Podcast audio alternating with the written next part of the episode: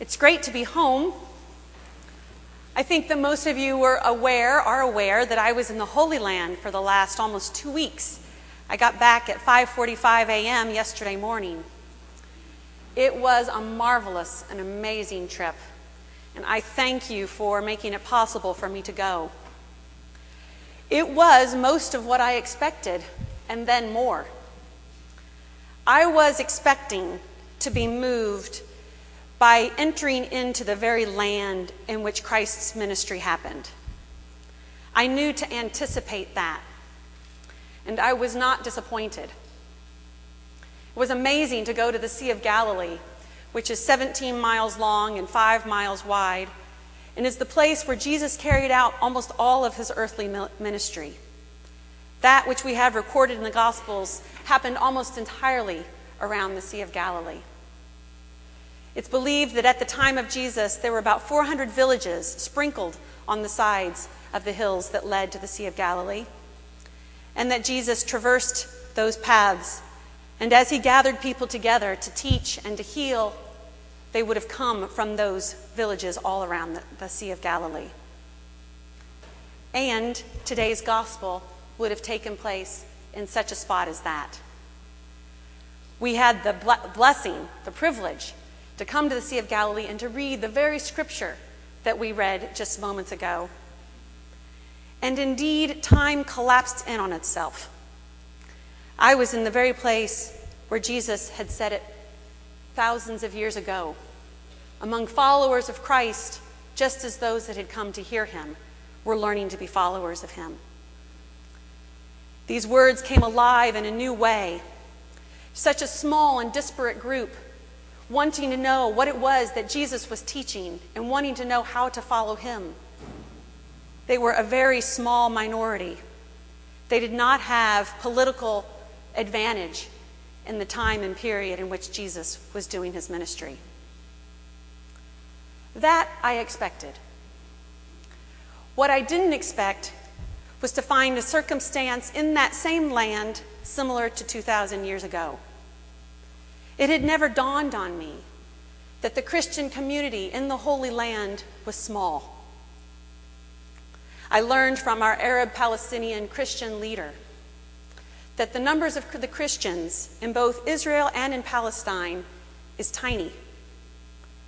In Israel, the population is divided 70% Jewish, 28% Muslim, and 2% Christian. In the Palestinian territories, Christians are the minorities as well.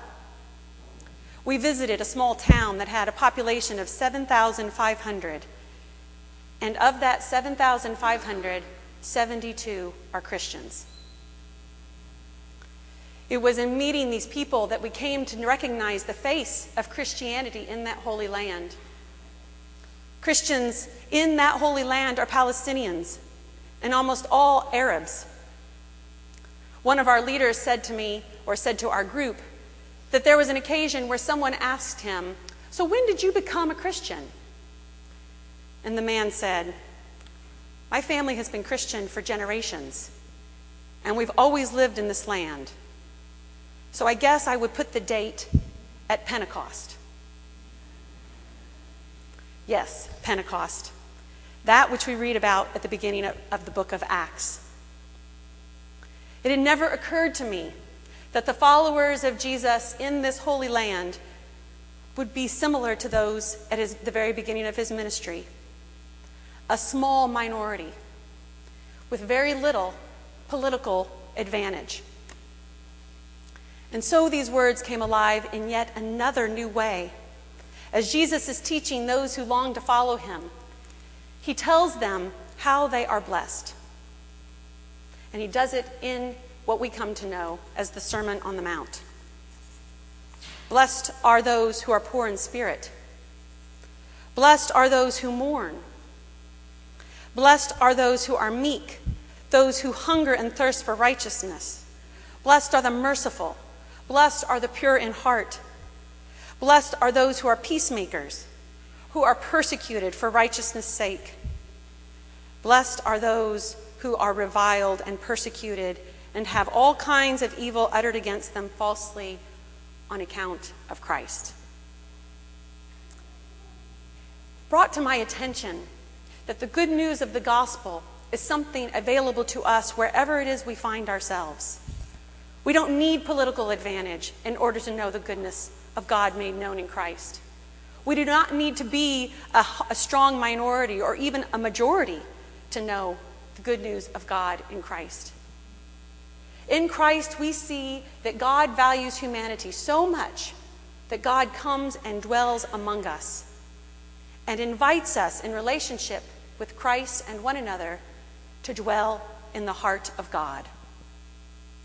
That's why Jesus teaches that we are blessed.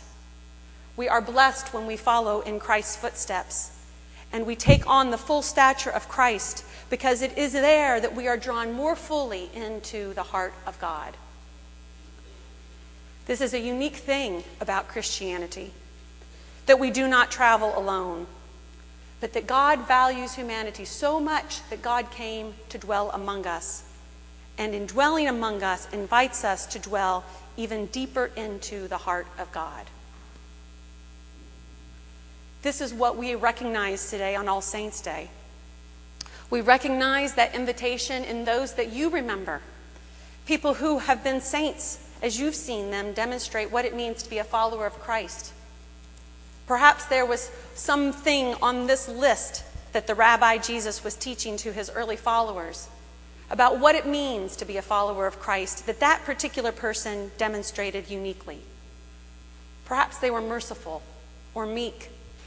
Perhaps they were hungry and thirsty for righteousness. Perhaps they were poor in spirit. Perhaps they were pure in heart or peacemakers. Perhaps they suffered because of their commitment to following Christ. And that is why we look to them and remember them on this All Saints' Day. And on this All Saints' Day, we welcome two new Christians, making them a part of the body of God in Christ through their baptism, just as we have been, just as we are not only in this community, but in the Anglican communion around the globe and with all other Christians around the world, made one because of our baptism. It will be said on behalf of Kendra and on behalf of Joseph that they are willing to grow into the full stature of Christ, and their parents and godparents commit to helping them do that. And we commit to doing our part as well because we recognize that God valued humanity so much that God chose to come and dwell among us and invites us in following Christ to dwell deeply into the heart of God. That is what makes us blessed. When we mourn, it is, we are blessed because we know fully how it is that God wants to tend to the sufferings of this world. When we are peacemakers, we are blessed because we are strengthened by God in Christ in ways to extend the peace of God to those around us. When we are pure in spirit, we are drawn more fully into the heart of God so that we might know more fully how it is that God is making God's self known in this world. That's why we are blessed. And so today we are invited to remember our blessedness, to claim our blessedness and to give thanks to God for giving us the strength to do so. For the heart of God is big, bigger than we can withstand on our own. But with God's help, we are invited to draw close and to know more fully, not only in our lives, but so that it can be demonstrated in the lives of others, all the goodness of God made known in Christ Jesus our Lord. Amen.